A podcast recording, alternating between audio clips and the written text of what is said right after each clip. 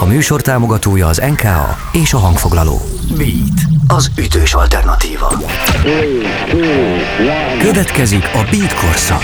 Rock történet hangosan. Sziasztok, Váradi Ferenc vagyok, ez pedig már a Beat korszak, a rock történet hangosan. Mai vendégem Szabó Béla koncertszervező, aki 45 éve van a pályán, és hát olyan nagyságokkal dolgozott együtt, hogy csak most a magyarokat mondjuk. Presser Gábor, Zorán, Fenyő Miklós, Konzsuzsa, vagy éppen a Kártágó, de hihetetlen sok nemzetközi sztár is érkezett Magyarországra, akikkel szintén volt szerencséje együtt dolgozni Bélával. Hihetetlen élettapasztalat van a háta mögött, és koncert tapasztalat. Bulvára ne számítsanak, mert az egy iratlan szabály a koncertszervezőknek, hogy semmi információt nem ad ki, mindent lát, mindent hall, és ez nem tartozik a nagy közönségre. Valószínű ezért is olyan sikeres, ezért is hívják a mai napig is, ezért is dolgozik olyan sokat Szabó Béla, aki egyébként 70 éves.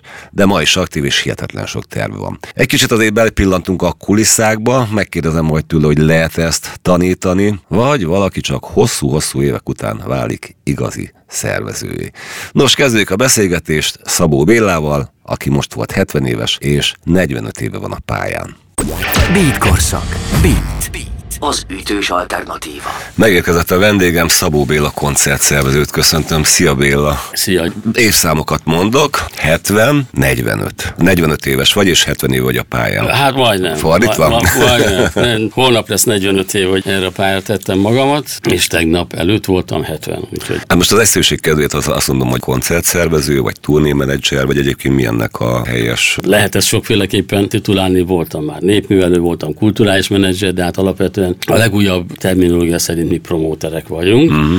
igazából mi koncertszer, rendezvényszervezők. A szakmának a magyarított neve, úgyhogy én ebbe ügyködöm. Nézzük a jelen, hogy éppen most kikkel dolgozom, mondjuk az elmúlt öt évben, hiszen visszatérő vendégek vannak, visszatérő produkciók, itt ugye Presser, hát hosszú a sorban, említs meg néhányat. Abban a szerencsés helyzetben vagyok, hogy velem együtt öregszik a nagy generáció, vagy én öregszem a nagy generációval együtt, úgyhogy a teljes nagy generációt tudhatom úgy a munkáim során, hogy gyakorlatilag mindenkivel dolgoztam, de hát akik még most is aktívak, ugye Presszel Gábor, Zorán, Charlie, Brody, Fenyő, Konzsuzsát is. Konzsuzsa, Kovács Kati, tehát ők, ők valamilyen szinten valamelyik évben mindig valamelyik jubilál, 70-75 éves, most éppen két 75 éves turnét uh-huh. futatok a Fenyőt meg a Charlie-t, jövőre Deák Bill lesz 75 éves, úgyhogy mindig van, van valami apropó, ami a okán egy különlegesebb turnét össze tudunk rakni. Vannak nagyon jó koncertszervezők, hál' Istennek ebbe az országba. Ez valamiféle bizalmi helyzet, hogy téged keresnek meg, vagy ha te keresed meg őket, akkor azt mondják, hogy oké, okay, Béla, csináljuk. Hát én úgy gondolom, hogy igen. Tehát egyrészt az a 45 év, amit nem érdemként mondok, hanem állapotként az ember el tudott ezen a pályán, azért valamilyen predestinálja. Másrészt nyilván nem csak feltétlen munkakapcsolatról beszélünk itt, hanem egyfajta szakmai vagy személyes barátságról is. Az, amikor valaki, vegyük úgy, hogy aznapi sorsát az én kezembe teszi, tehát A-ból B-be eljutni, ott színpadra lépni, megfelelő körülmények között megcsinálni egy koncertet, ráhangolódni, jól érezni magát, és másnap ugyanezt folytatni. Ez is egyfajta bizalmi állapot, másrészt hát nyilvánvaló, hogy napokat, sőt, ha összeadjuk az egészet, akkor hónapokat együtt töltöttünk már a, a eddigi pályafutásunk során, így ezért óhatatlan, hogy az ember másik fél oda-vissza magánéletébe is ne lásson bele. Másrészt nyilván miután itt azért valamilyen szinten ezek üzleti vállalkozások is egymás pénztárcájába is belelátunk, tehát nyilvánvaló, hogy ezek olyan bizalmi alapon működnek csak, amit, amit azért akárki az utcáról nem tud összekapni. Írnál egy könyvet, biztos, hogy tuti siker lenne, főleg, hogyha mai divatos bulvárfogásokat beletennéd. Hát ez távol áll. Mi is régóta ismerjük egymást, de még négy szemközti beszélgetésen sem mondasz el kulisszatikokat nagyon helyesen egyébként, ez nekem roppant szimpatikus, és ezt gondolom tudják a ügyfeleid is, hogy hát ez a ti dolgotok. Igen, igen. Tehát két dolog van. A választóvonal a színpad. Ami a színpad előtt történik, az a közönségre tartozik, tehát ami a színpadon mm. és a színpad előtt lévő emberek kontextusában van, az, az a közönséget tartozik, ami a színpad mögött, illetve a színpad oldalán, én többnyire ott szoktam lenni. Hogyha egyszer írnék egy könyvet, akkor lehet, hogy az lenne a cím, vagy nem backstage, hanem a színpad oldalán, vagy valami ilyesmi. De hát erre most még nincs időm, tehát az, az egy teljesen más. Ami a színpadtól hátrafelé van, az már egy munkaterület, munkahely, aminek szigorú, nagyon összetett szabályai vannak akár technológiai, akár viselkedésbeli, egészségügyi, tehát most itt a Covid-ra utalok, mm. tehát rengeteg összetevő van, amire oda kell figyelni, ami nem tartozik a közönségre, vagy nem feltétlen. Nyilván rettentő hálásak, hogyha néha valamilyen bepillantást nyerhetnek ebbe, de, de ezeket a morzsákat azért adagoljuk. És hát meg ott vagy mind a két oldalon, hiszen ha tiszteletjegy kell, akkor Szabó Béla, hogyha nincs kávé az öltözőbe, akkor Szabó Béla, tehát minden rajta csattan, te koordinálod az egész dolgot a nézők és a, és a zenészek szemszögéből is. Hát tulajdonképpen igen. Meg és nem, nem a te dolgod a kávét, hogy oda vigyék, de... Nem, van, amikor igen. Tehát uh-huh. most, hogyha elfogyott éppen, akkor nem esik le az aranygyűrű a kezemről, hogyha el kell menni kávéra, büfébe, mert hogy intézkedni, de hát nyilván ezek meg vannak szervezve, tehát a megfelelő háttér emberek adott időben, adott helyen ott vannak, akinek ez a dolga, hogy legyen kávé, legyen szendvics, hogyha a színpadra föllép a művész, akkor a lépcsőhöz képest ugyanolyan pozícióba találja meg a zongoráját, mint az előző koncerten, mert a reflektor elkápráztatja, tehát azt tudja, hogy csak jobbra lépek kettőt, és ott a zongora sark, és akkor megfogtam, és akkor már tudom, hogy hol vagyok. Én ezt egyszer élőben láttam ilyet, és az nagyon megfogott engem.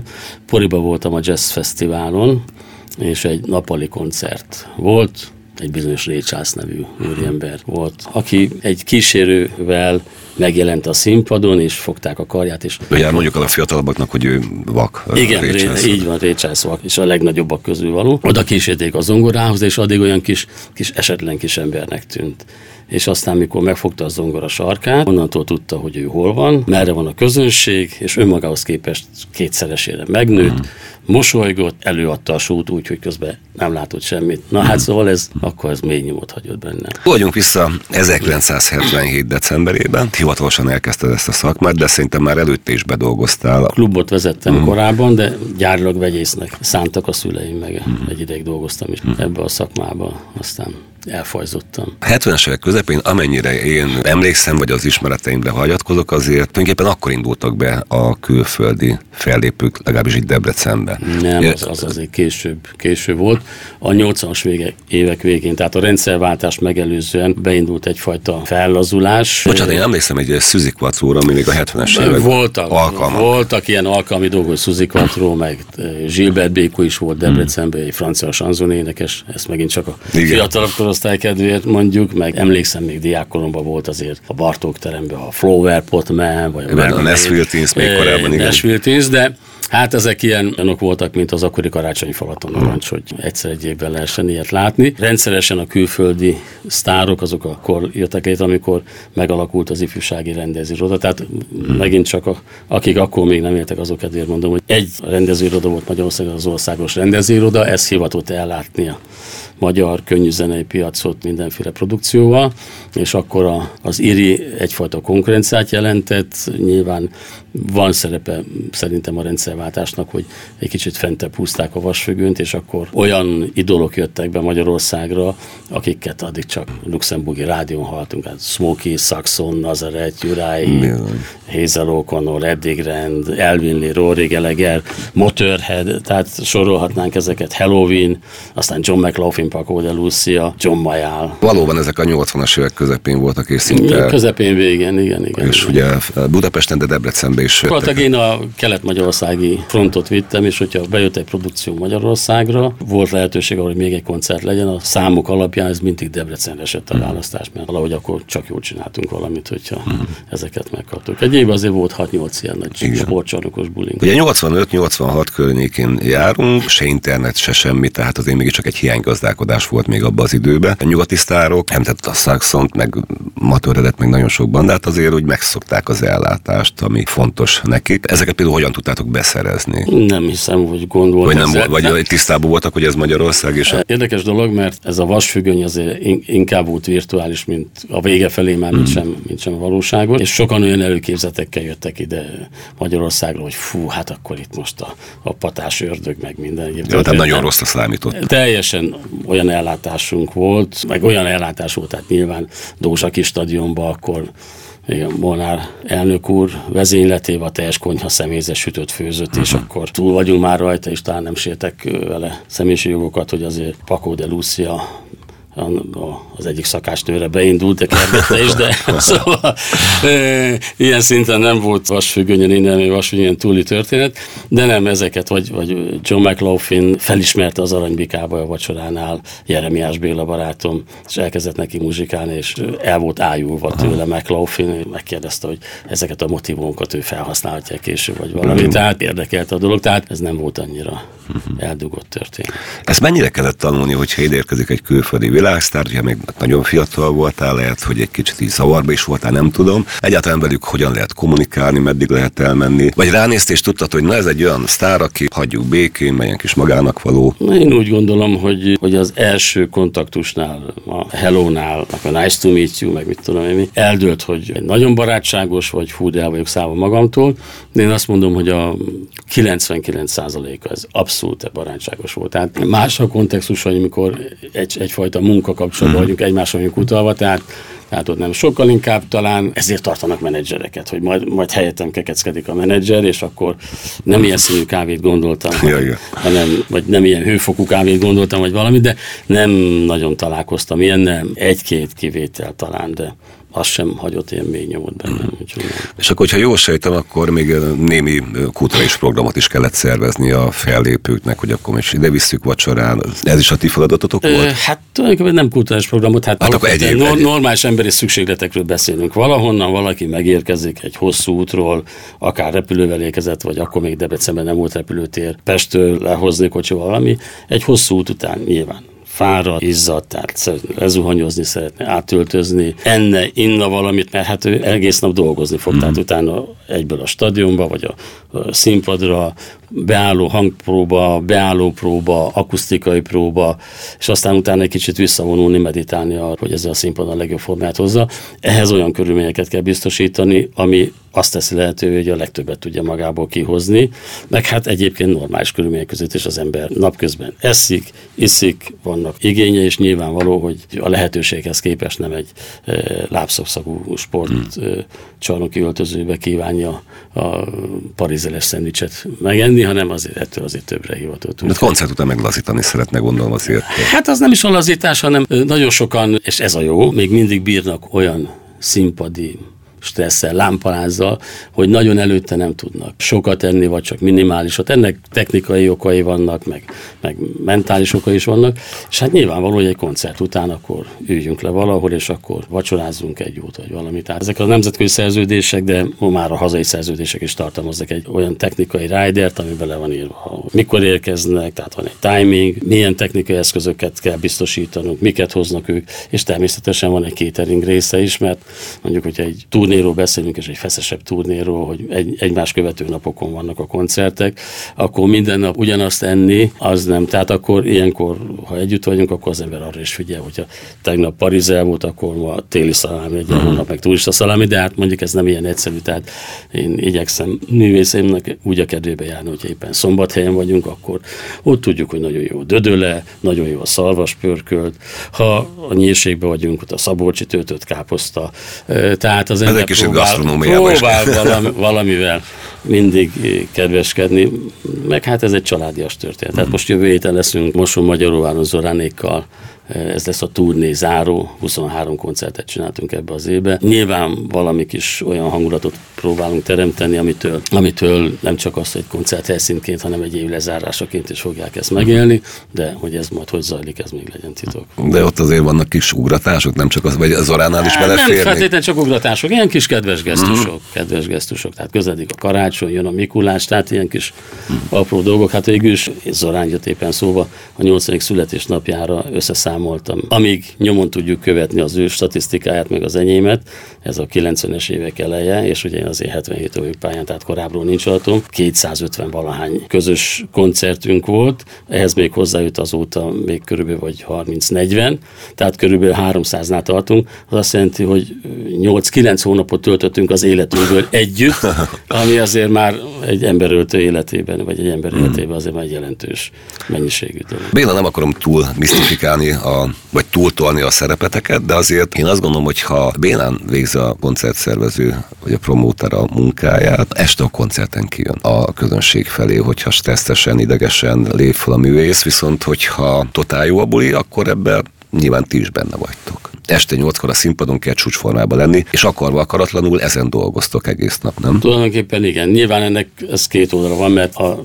színpadon a művész a saját produkcióját viszi, ami, ami egy másik oldal, tehát hogy vagy ő, vagy valaki megírja a zenét, Világos, igen. megtanulják, összepróbálják, az, egy szak, az is egy szakmai oldal, tehát az a produkciós oldal, a mi oldalunk pedig az, hogy ezt a produkciót a legjobb fényben rakjuk a színpadra. Tehát ez olyan, mint egy múzeum, hogy egy, valaki megfest egy festményt, az önmagában csodálatos, de megfelelő módon kiállítani, az meg a mi dolgunk. Mm. Úgyhogy... Na most jönnek a nehéz kérdések a 45 év alatt, hogy van-e olyan emlékezetes koncert, amire nagyon-nagyon szívesen emlékszel vissza. Hát egyet nem is tudsz nyilván mondani, tehát valószínűleg hát többet rengeteg, fogsz mondani. rengeteg van, tehát igazából ilyen leg-leg-leg nincs, de hát én úgy gondolom, hogy a csúcsa talán az kell, hogy feljusson, amit, amit én már felnőtt fejjel éltem meg, hogy dolgozhassak velük, mert mielőtt én még erre a pályára léptem, már feloszlott az Illés zenekarról mm. beszélünk. 2014-ben osztályrészem jutott, hogy a Illés mikor összeállt az 50 éves jubileumára,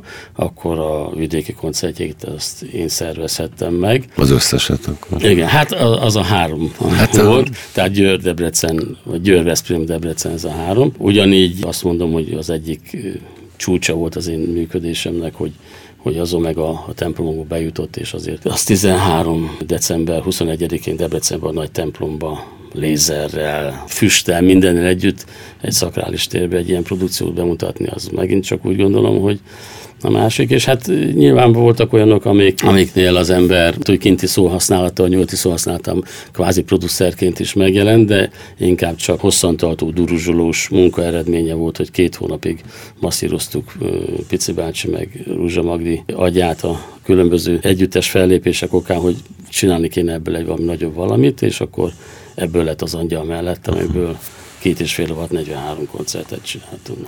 Te ötletekkel is előállsz, és akkor ehhez tárgyalsz zenészekkel. Igen, hát és ezek... találkozik a, a művészek elképzelésével. Most is van egy ilyen új projektünk, bemutatója az most volt 19-én Paplászló arénába, és jövőre indulunk turnéra vele.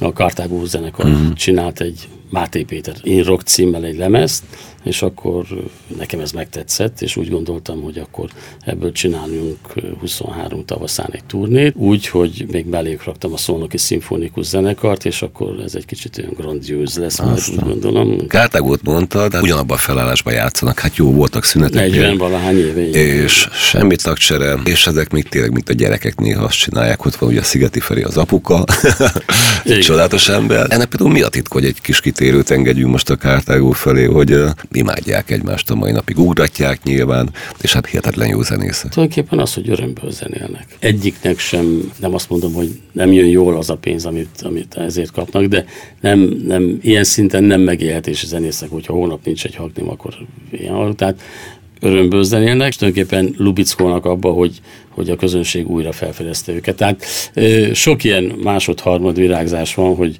hogy egy idő után egy zenekar, egy formáció megfárad, akkor egy kicsit pihennek, és aztán újult erővel kerülnek a színpadra, és ezek a ezek a akkumulálódott, vagy akkumulálódott érzések akkor kirobbanak. Most vasárnap is volt egy ilyen élményem, társszervezőként életemben először betettem a lábomat a Paplászló arénába. Nem voltam még korábban? Szervezőként. Szervezőként. Szervezőként nem, szervezőként nem. Tehát gyakorlatilag a NOX felkérésére részt vettem ennek a produkciónak a létrehozásába, és 13 év után színpadra lépett a és mint a tegnap hagyták volna abba, és azért durván 12 ezer ember ott volt a arénába, ami ház. Jövőre ebből is turné lesz. Viszonylag stresszes meló ez, hiszen napról napra, vagy koncertről koncert azért illik házat produkálni. Hát lehet, hogy van néhány őszhajszálat, de azért túlnyomó részt inkább a sötét dominál még mindig. Hát ez de... genetika, ez genetika. Nem, nem festem a hajamat, botoxolni sem szoktam Szerintem nincs is rá időd neked elmenni fodrászhoz meg ilyenekre. Tehát de szoktam járni, mert feleségem az azt mondta, hogy nagyon loboncos vagyok az öregít, és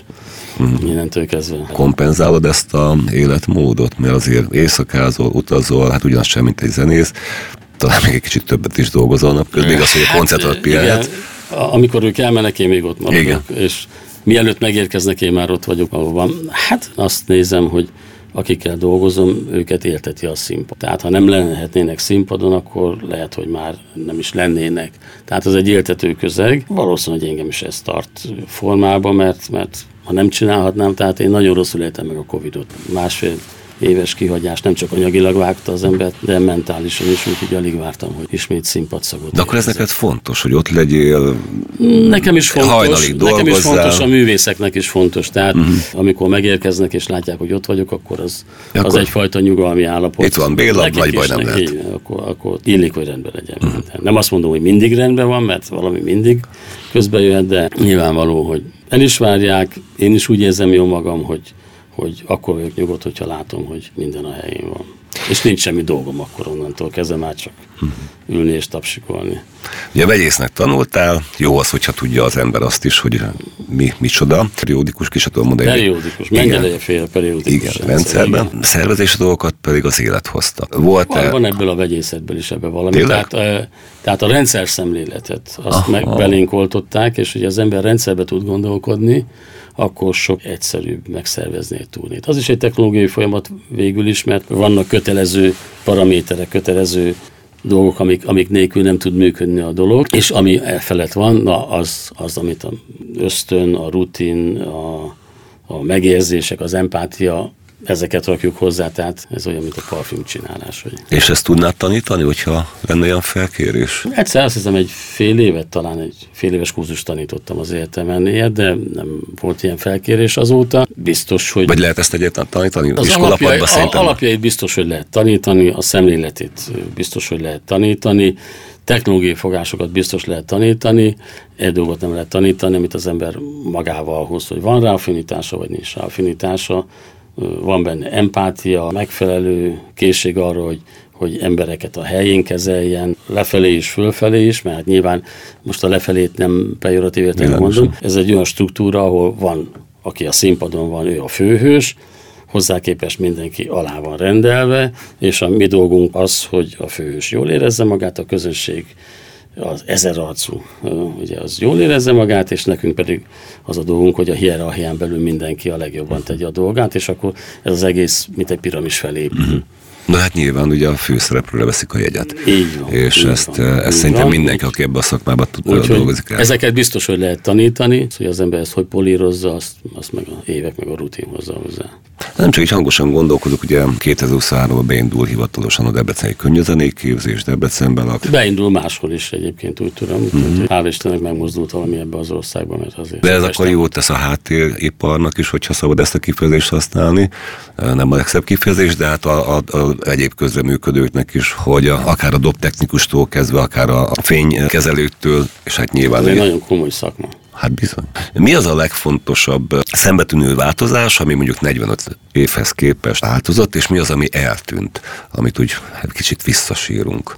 azokból az időkből. Hát ami változott, az egyértelmű a technikai uh-huh. háttér. Éppen tegnap beszélgettem egy barátommal, hogy annak idején a Bartók terembe jött a metró, vagy jött az illés, vagy akárki más, és minden hangszer végén volt egy 400-as Marshall, vagy egy Vox, vagy egy Zelmer, ezek erősítő márkák, megint csak a, uh-huh. a későn születettek kedvéért mondom, és ezzel a három-négy hangládával olyan hangzavart okoztak a Bartók terem híres jó akusztikájával, hogy az ember a, mellette ülőnek a, szavát sem értette, de hát a tudatunkban ott voltak a dalok, és a dallamfoszlányokból le tudtuk követni, hogy miről van szó. Most ehhez képest, amikor én először találkoztam panoráma hanggal, az Illis volt a szabatéri színpadon, Vemből építettek tornyokat, és akkor sztereóba megtolták, hát az kész vagy amikor Nemes Laci nyugodjon békébe az Omegának a ja, főtechnikusa oda jött hozzám, mert ugye mi középiskolásként ott lebzseltünk a szabadtér színpad környékén, hogy